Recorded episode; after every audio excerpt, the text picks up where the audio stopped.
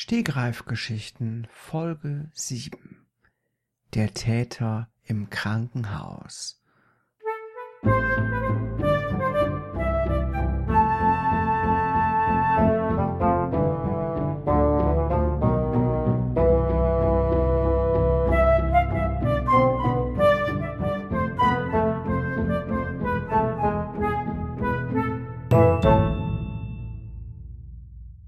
Kommissarin Jones beschaute sich ihre Unterlagen von oben bis unten und strich alle Namen durch der Personen, die in Frage kamen, den Mord an Mrs. Browning begangen zu haben. Mrs. Jones war eine nette Mitvierzigerin, die schon einiges auf dem Kerbholz hatte, also einige Verbrecher. Sie war die Beste in ihrem Fach weit und breit bis über die Grenzen ihres Landes hinaus, weltweit sogar. Sehr gut war sie, sehr gut. Sie brachte jeden zur Strecke, wirklich jeden, jeden Taschendieb, jeden Fingernagelräuber, jeden Gauner, jeden Mörder, jeden Terroristen, alle. Aber mit diesem Täter hatte sie es echt schwer. Mrs. Jones hatte alle Namen durchgestrichen, die arme Frau Browning schwirrte ihr immer noch im Kopf rum, wie sie da in ihrer Blutlache gelegen hatte, gleich neben ihren, ihrem Nagetier, das sie im Wald gefunden hatte. Zwar tot, aber sie hatte es gefunden. Darauf hatte sie auch bestanden. Sie hatte es in einer Höhle gefunden. Ja. Es hatte einfach so gut gerochen, da musste sie es mit nach Hause nehmen. Mrs. Browning war nun leider tot und Mrs. Jones musste das jetzt aufklären. Aber dieser Täter, hm, er war schwierig zu finden, denn er trug immer eine andere Perücke und das war ihr wirklich zu hoch. Der Täter, sie wusste schon, der Täter wusste, dass Mrs. Jones ihm auf der Spur war. Mrs. Jones versuchte eigentlich möglichst unauffällig zu sein, aber der Täter bekam immer wieder Wind davon. Doch eines Tages machte er einen Fehler. Mrs. Jones war gerade dabei, ihre Unterlagen zu sichten und ihren Kaffee zu rühren. Da fiel ihr ein Detail in einem Bild von einem der Tatorte auf. In diesem Tatort sah man einen Mann um die sechzig vornüber gebeugt über den Tresen, Blut tropfte aus seiner Nase. Irgendetwas war auf seinem Schädel zerplatzt. Widerwärtiges Bild. Mrs. Jones musste an sich halten, sich nicht auf der Stelle zu übergeben. Sie hasste solche Bilder. Sie hasste die wie die Pest und dachte sich, warum muss ich mir so etwas überhaupt angucken? Gibt's nicht schon genug Leid auf der Welt? Sie war eigentlich es gewöhnt, alle Fälle einfach nur mit ihrem messerscharfen Verstand zu lösen. Sie musste gar keine Bilder von Tatorten anschauen. Es reichte ihr, wenn ihr jemand die Szenerie mit eigenen Worten grob beschrieb, und da kam sie schon darauf. Sie war gut. Sehr gut. Aber in diesem Fall quälte sie die Langweile und irgendwie stolperte sie tatsächlich über das Bild dieses Tatorts. Da lag nun also diese Leiche dieses Mannes über dem Tresen, ähm, ekelhaft einfach, aber im Hintergrund. Sie hatte das Bedürfnis, das Bild mit zwei Fingern auseinanderzuziehen, um es zu vergrößern, so wie sie das vom Handy kannte, aber es ging leider nicht. Es ging nicht. Sie schnaufte. Oh verärgert über ihre eigene Schusseligkeit.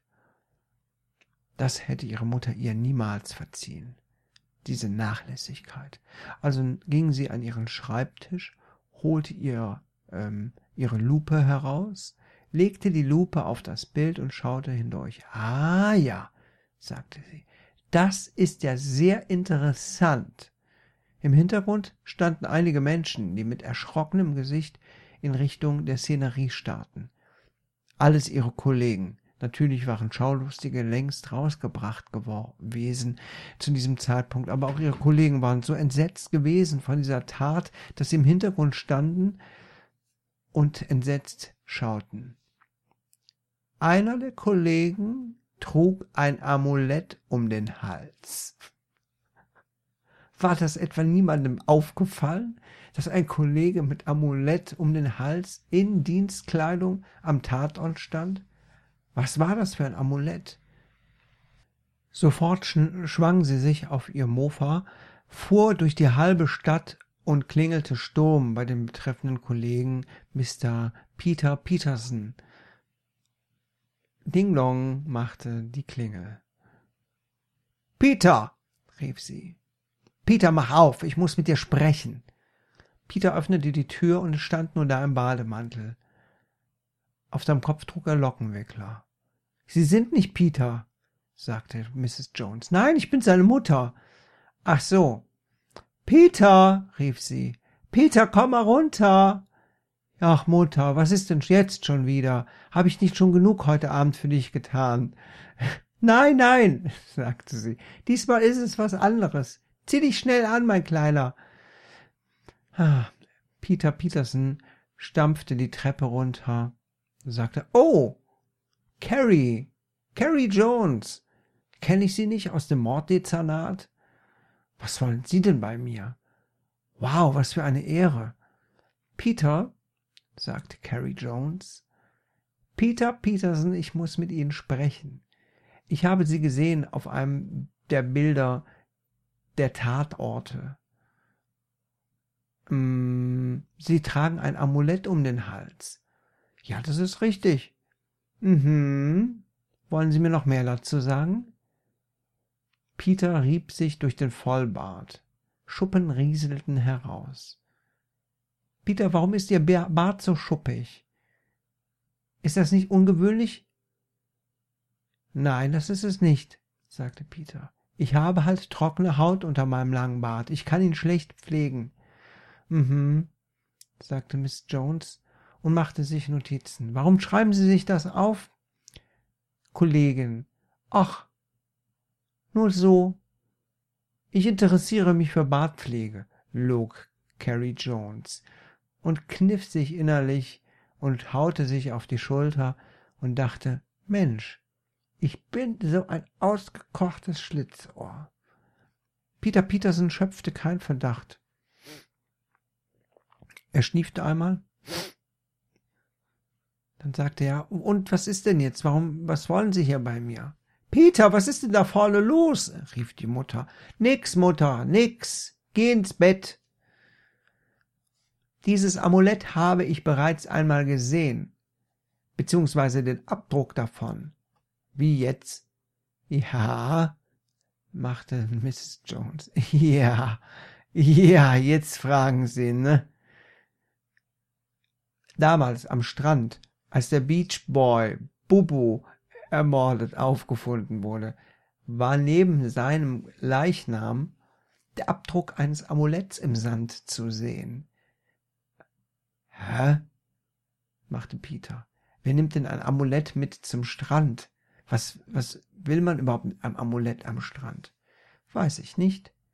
Aber ich habe erkannt, dass es ihr Amulett ist. Mhm, machte Peter. Wie kann man das denn bitte schön erkennen? Ist ein Amulett nicht einfach nur ein rundes Teil, so wie eine Medaille? Ja, in dieser Geschichte ist das so, mein lieber Freund, machte Mrs. Jones. Sie baute sich auf, reckte den Brustkorb und der oberste Pla Knopf ihrer Bluse platzte ab. Er platzte so schnell ab, dass er Peter Peterson ins rechte Auge flog und er schreiend zusammenbrach. Au, rief er, bring mich am Krankenhaus, rief er. Ich bin nicht mehr vernehmungsfähig. Beziehungsweise ich hätte eh nichts mehr ohne meinen Anwalt gesagt, nur weil ich ein Amulett besitze, heißt das ja nicht, dass ich an irgendetwas beteiligt war. Ich habe noch nie jemanden gesehen, der ein Amulett bei sich trägt. Ich habe sowieso noch nie ein Amulett gesehen, sagte Mrs. Carrie Jones Peter Peterson lag auf dem Boden, seine Mutter kam angerannt. Ach, Junge, rief sie, einer ihrer Lockenwickler fiel zu Boden Peter Peterson ins andere Auge. Ah, rief er, au, ich kann gar nichts mehr sehen. ruf die, äh, den Krankenwagen. Und die Mutter tat, was ihr Sohn ihm, ihr befahl. Sie wählte die 112 bzw. die 911, denn sie befanden sich ja alle im Ausland. Schwupps war der Krankenwagen da, noch bevor Carrie Jones sich alle Notizen zu Ende gemacht hatte. Peter wurde gerade von zwei Rettungssanitätern auf der Trage nach draußen transportiert und hielt sich schreiend bei der Augen. Carrie Jones dachte, er übertreibt. Er übertreibt total, so schlimm war das gar nicht. Als er gerade ins Auto eingeladen wurde, lief ihm seine Mutter hinterher in den Regen nach draußen. Sie trug zwar nur den Bademantel und Schlappen, sonst nichts darunter. Das konnte Carrie Jones sehen, denn hin und wieder flatterte er ein bisschen hoch und man sah alles. Carrie Jones musste schon wieder an sich halten, ihr Essen nicht wieder auszubrechen. Peter, du hast deine Perücke vergessen. Oh nein, Mutter, rief Peter. Er war nicht der Schlauste, das merkte Carrie Jones gerade. Das sind doch deine. Mutter guckte sich die Perücke an, eine lange schwarze, sagte, ach, ach ja, stimmt ja, Peter. Knickknack. Dann ging sie rein. Peter wurde in den Wagen eingeladen. Pang, die Türen zu und der Wagen fuhr davon. Carrie Jones stand da mit ihrem Notizblock immer noch an der Tür und die Mutter hatte vergessen, die Tür zuzuschließen. Sie war einfach reingegangen.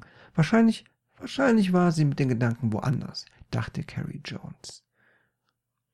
Also ging sie leise in die Wohnung, schaute sich um, ob hier irgendwo Dinge des Täters zu sehen waren. Und tatsächlich. Auf dem Telefontischchen gleich nahe der Eingangstür lag ein blutiges Messer. Direkt daneben der Knopf, der eben ins Auge geflogen war und abgeprallt war, nachdem er kurz in die Iris eingedrungen war. Der lag auch neben dem Messer. Carrie wollte gerade zum Messer greifen, da dachte sie, Moment mal, Fingerabdrücke, Anfängerfehler. Aber auch die Mutter stürmte plötzlich hinter der Ecke hervor, stieß einen wilden Schrei aus und stürzte sich auf Carrie Jones. Sie landete mit dem ganzen Gewicht, das sie so hatte, vor allem obenrum auf Carrie, der Meisterdetektivin, und sagte, Du wirst meinem Sohn nichts antun, du hinterhältiges Luder. Lassen Sie mich los, rief sie.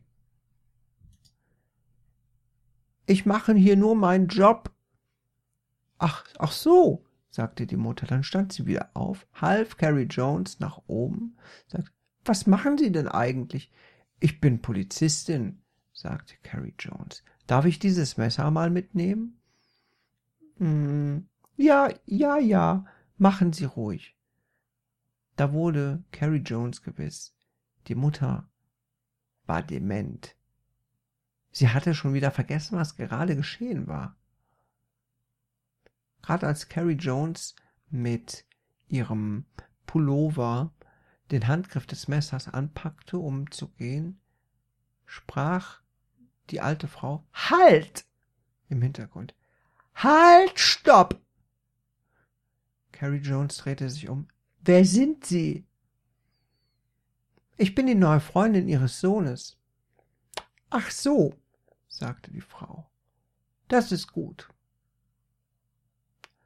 Dann ging Carrie Jones, verließ das Haus und fuhr ins Krankenhaus, um Peter Peterson zu besuchen. Aber der war natürlich noch nicht angekommen. Der lag noch in der Notaufnahme und es wurde sich um ihn gekümmert, vorbildlich. Vor allem das Krankenpflegepersonal machte einen hervorragenden Job. Aber Peter Peterson überlebte nicht. Nein, er überlebte nicht. Der Knopf hatte tatsächlich nicht nur die Iris beschädigt, sondern er war bis an den Sehnerv gedrungen. So tief war er ins Auge geflogen. Der Sehnerv hatte andere Nerven zu Fehlreizungen verleitet, so dass Peter Peterson einen Schlaganfall bekommen hatte. Er starb und hinterließ nichts mehr. Scheiße, dachte Carrie Jones. Ich hab den Täter getötet. Dann fuhr sie zurück nach Hause, legte sich ein Ründchen aufs Ohr, aß etwas, ein bisschen Wirsing. Davon bekam sie die Nacht furchtbare Blähungen. Am nächsten Morgen las sie in der Zeitung etwas ganz Interessantes. Sie konnte es nicht fassen. Sie stieß einen spitzen Schrei aus und packte sich an die äh, Stirn und dachte, oh nein, ich Trottel, das hab ich doch nicht übersehen. In großen Lettern stand in der Zeitung, der Täter der 24 Mordfälle der letzten zwei Monate wurde gefasst. Es handelt sich um die alte Pet Petra Petersen, die vorgab, dement zu sein. In ihrem Schrank wurden hunderte Perücken entdeckt. Leider war sie wirklich ein bisschen dement. Sie lief einmal auf die Straße, wurde befragt und sie gab sofort alles zu. Der Wortlaut stimmte nicht ganz, aber Carrie Jones schwirrten die Worte nur so ums Gesicht und um den Kopf und sie dachte, scheiße, scheiße, ich hab's verkackt. Ich habe den unschuldigen Sohn getötet und die Oma übersehen, die Täterin. Jetzt heimst irgendwer anderes die Lorbeeren ein und ich liege hier und habe immer noch Blähungen.